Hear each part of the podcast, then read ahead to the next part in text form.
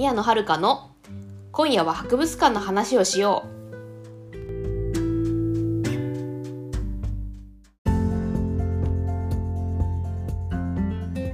皆さんこんばんは宮野遥です。この番組は学芸員資格を持つ博物オタクが博物館について熱く語る番組です。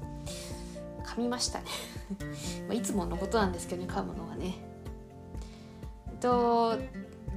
まああのこの番組でほぼ毎回言ってるような気がするんですけど、えーと、私はですね今学生なんですけれども、えーと、社会人経験を経てからの学生です。なんで最新学ですね。そう最新学で学生はやっているので、まあ、それなりに年がいってます。あの20代ではないです。なそんななんでな学生なんですけども、まあ、若くはないです。でもね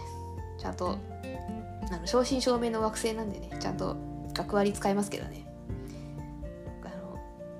前回ねあのなんだっけ埼玉県立美術違います埼玉県立近代美術館ですね。そちらで今開催中のねあの美男におわすでねそれの感想を話しましたけれどもね、まあ、その時も学割使いましたね。学生なんでねあのズルはしてませんよでですねあのこれ前々回になるんですけど、まあえっと、うちの学校がそのオンラインと対面の併用で授業をやってるっていう話をしたと思うんですけど、まあ、それの続きをちょっとお話ししようと思います。まあ結論から言うともう終わりましたけどねそれ その対策その措置はね。あの9月いっぱいで終わったんでもう普通に対面授業です。全部。なんでオンラインはやってませんね。なあれなんですよね。そもそも福祉系の学校なんてねどあのどう頑張ってもね対面の演習が必須なんですよね。だからなんでどっちみちずっとオンラインってわけにはいかないんですよね。あのこの学校に通ってる目的もですねあの、まあ、社会福祉士っていうそのちょっと難しめのね福祉系の国家資格を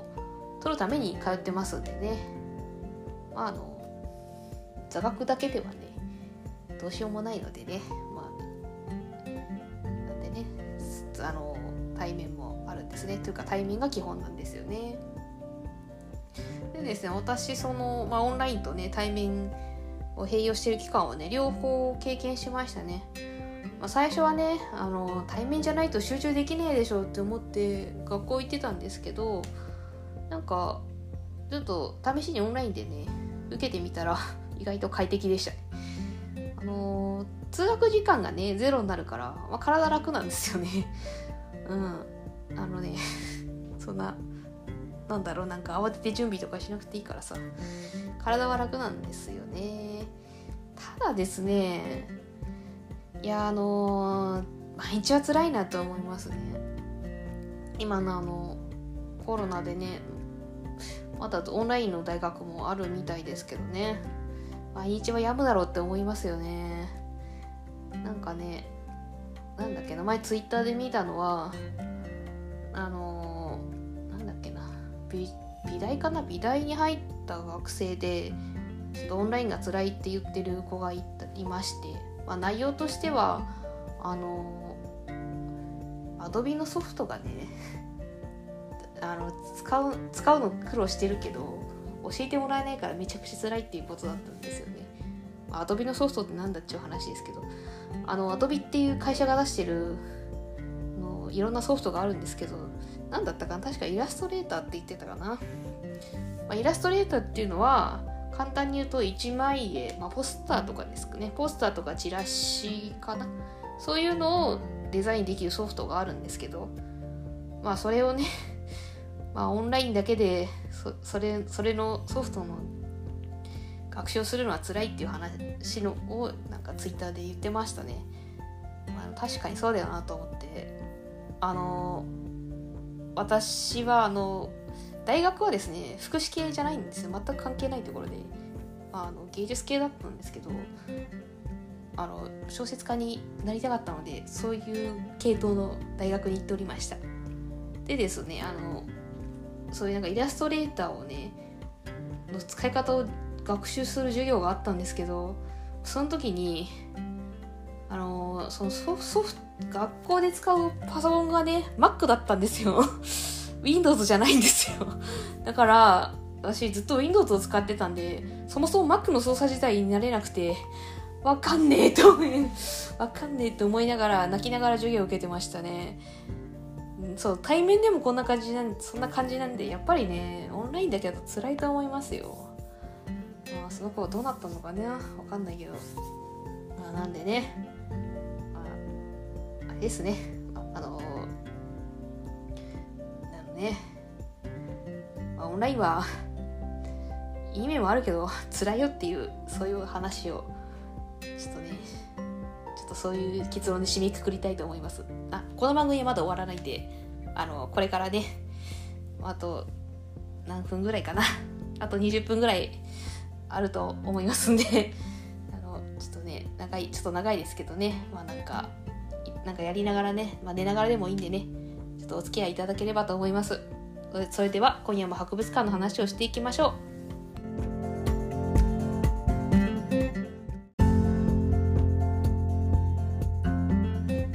改めまして宮野遥です。ちょっとオープニングトークで長くしゃべしゃべりすぎちゃいましたね。なんでねなあ本編をちょっと短めにしようかなと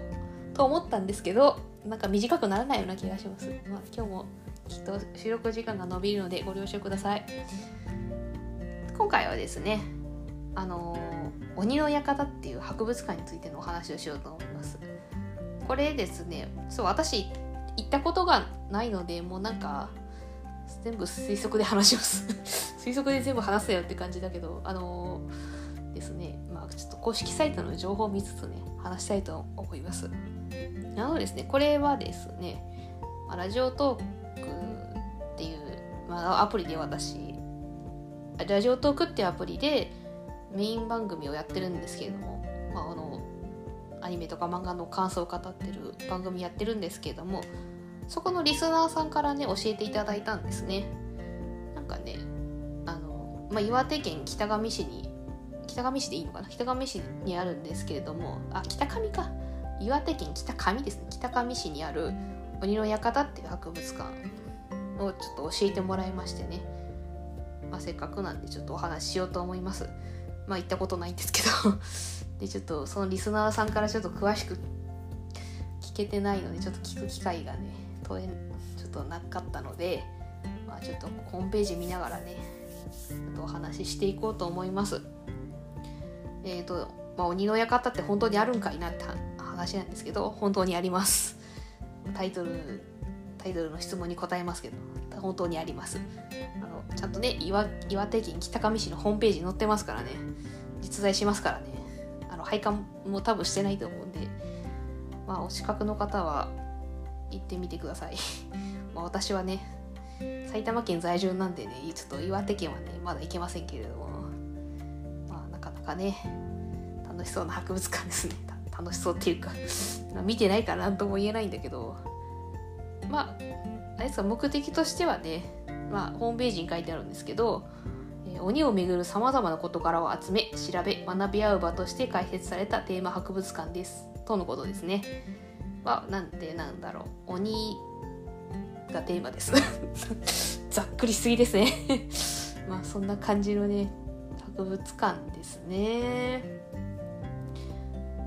あとはなんだろうあと何が展示してあるかって話なんですけど、まあ、これもホームページ情報なんですが何が展示してあるのかな？ちょっとお待ちくださいね。えーとねなんだろうね。ちょっとねホームページを見てるんですけどなんかあれですね。あのまあ日本の鬼もあるけどなんか世界の鬼のにまつわる展示とかもあるみたいですよ。なんかインドネシアインドあと中国とかね。そちらの鬼も展示してあるそうですよ。まああとはあれですね。あの岩手県北上市のなんか民族芸能でなんか鬼剣鬼剣売か。っていうなんかね民族舞踊があってそれの展示も見られるらしいですよ。そう鬼剣売調べたんですけどちょっと目的がよく分かんなくてななんでしょう？ちょっと詳しい方いたらお便りいただきたいんですけどなんかあれですかね？うーんとねわかんちょっと目的がよく分かんなかったのでちょっと詳しい方お便りお便り送ってください。僕にはよく分からなかったよ。というまあなんでまあ鬼にまつわるあらゆることをなんか展示してるみたいな感じの博物館ですね。行ったことないから本当に推測でしかもうホームページに書いてあることでしか判断できないんですけどね。でですねちょっとその情報提供してくれたリスナーさんが言ってたんですけどあのあれですか？あの北岩手県の北上では鬼と遊ぶ文化があるんだよみたいなことをね言ってたんですけどこれは本当ですか？あの北上市在住の方もちょっとその辺詳しい方いたらお便りをいただきたいです。そうなんだって感じでちょっとそそのことも調べたんですけどネットにはあんまり載ってなかったんですよね、まあ、ただですねなんか関係ありそうなね岩手県の民話はあったんですよね、まあ、なんでちょっとその話をね少ししたいと思います。あの博物館とちょっと話それちゃうんですけどね。えっとそれがですねこの節分の鬼っていう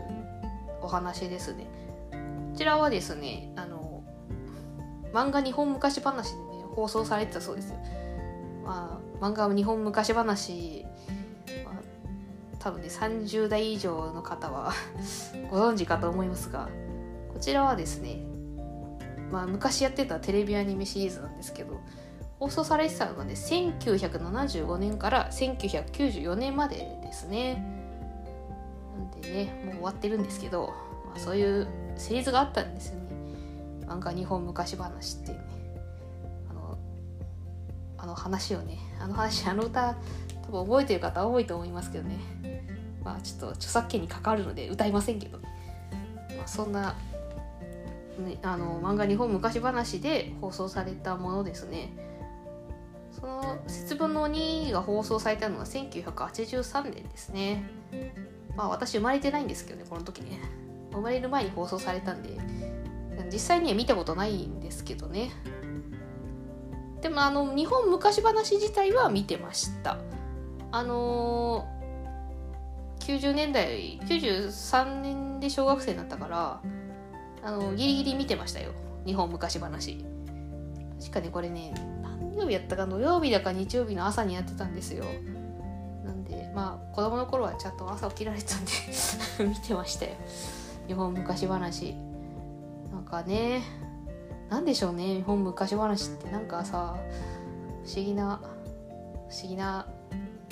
あのシリーズでしたね。なんかでもな見た見てたんだけど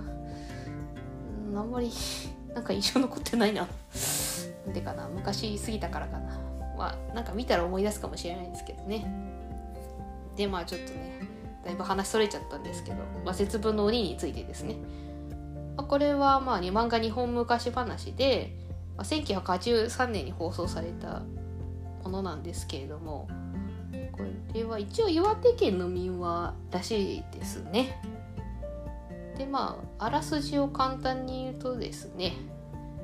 まああの、まあ、主人公がその、まあ、妻と奥さんと子供を亡くして、まあ、孤独に暮らし老人ですね、まあ、その老人がねある年の節分でまあそのそのねもう悲しすぎてねあの鬼は外福は内をね逆に言ったんですよね。鬼は内福は外って叫んだんですよね。そこからね鬼との交流が始まってその交流の中でその生きる希望を取り戻すっていうそういう話ですね。私は本編全く見てないんですけどこのあらすじを読んでたらねちょっと泣きそうになっちゃいましたよね。ああこの話は来るな心に来るなと思ってちょっと泣きそうになりましたけどもね。いやーねダメ多分今見たら泣いちゃう。多分ボロ泣きしちゃう。であのこれなんかなんか個人の方がその漫画日本昔話で放送されたエピソードをなんかデータベース化してで、まあ、それ概要欄にリンク貼ってあるんですけれども、まあ、そこの節分の鬼の記事ににねサムネサムネイルにねある絵がちょっと うわってグッときちゃうんですけどまああのおじいさんがさ鬼の面つけてるんですけどその鬼の面から涙流してんのよ。ダメよこれ。泣いちゃうよ。ちょっともうそのサムネイル見ただけでねもう私泣きそうになりましたねてか今泣きそうになってますけどそのサムネイル見てしまったから。やばいよこれ。ねえほんとやばい。でねまあそういう話そういうねあの心温まる話なんですけれどもこれどうまあこれがねちょっと鬼の館に関係あるかよくわかんないんですけど、まあ、その鬼と遊ぶっていう文化とも関係あるのかはねよくわかんないんですけどね。あれなのかなと思ってまあこれは私の個人的な推測なんですけれどもこの話の中に出てくる鬼ってあの何ですかねあのいわゆるなんか悪い鬼とかなんか人に害をなす鬼とは違うのかなっていうふうに思いました。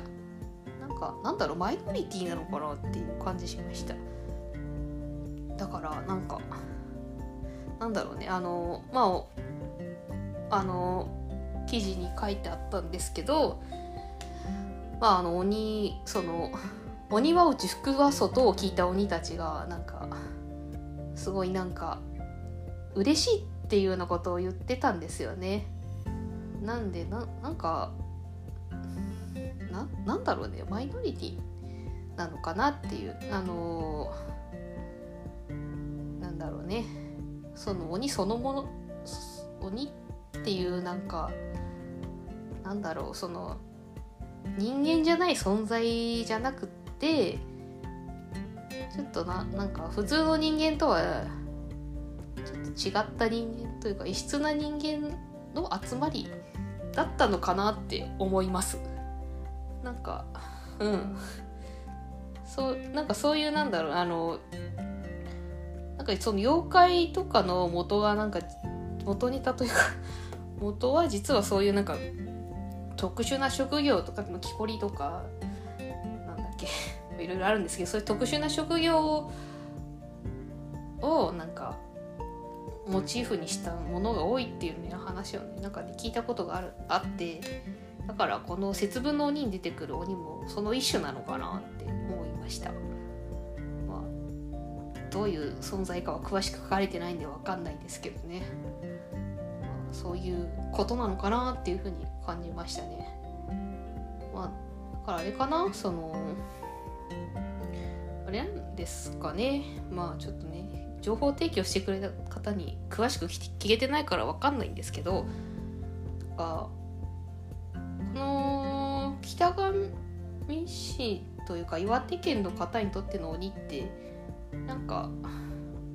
身近な存在なのかなっていうふうにそのなんか追い出す存在っていうよりちょっと身近な存在なのかなっていうふうな捉え方をしました私は。あの違う違ってたらですね あの岩手県在住の方あの違ってたらですねあの違うよっていうお便りをくださいあのちょっと曖昧な知識話してるんでね間違ってたらそこは違うせっていうお便りをねいただければと思います。そんな感じで今日は締めたいと思います。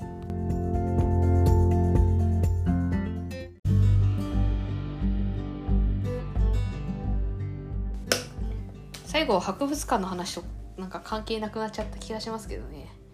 まああのこの番組は博物館に関係あれば何でも語っていいということになってますのでまあ別にいいかなと思います、まあ、だって私の番組ですからね。好きにさせてもらいますよ。というわけで締めます。最後までご視聴いただきましてありがとうございました。この番組のお便りは Google フォームで受け付けております。番組概要欄に宛先を載せていますので質問や感想など送ってくださると嬉しいです。ここまでのお相手は宮野遥でした。それではまた次回お会いいたしましょう。おやすみなさい。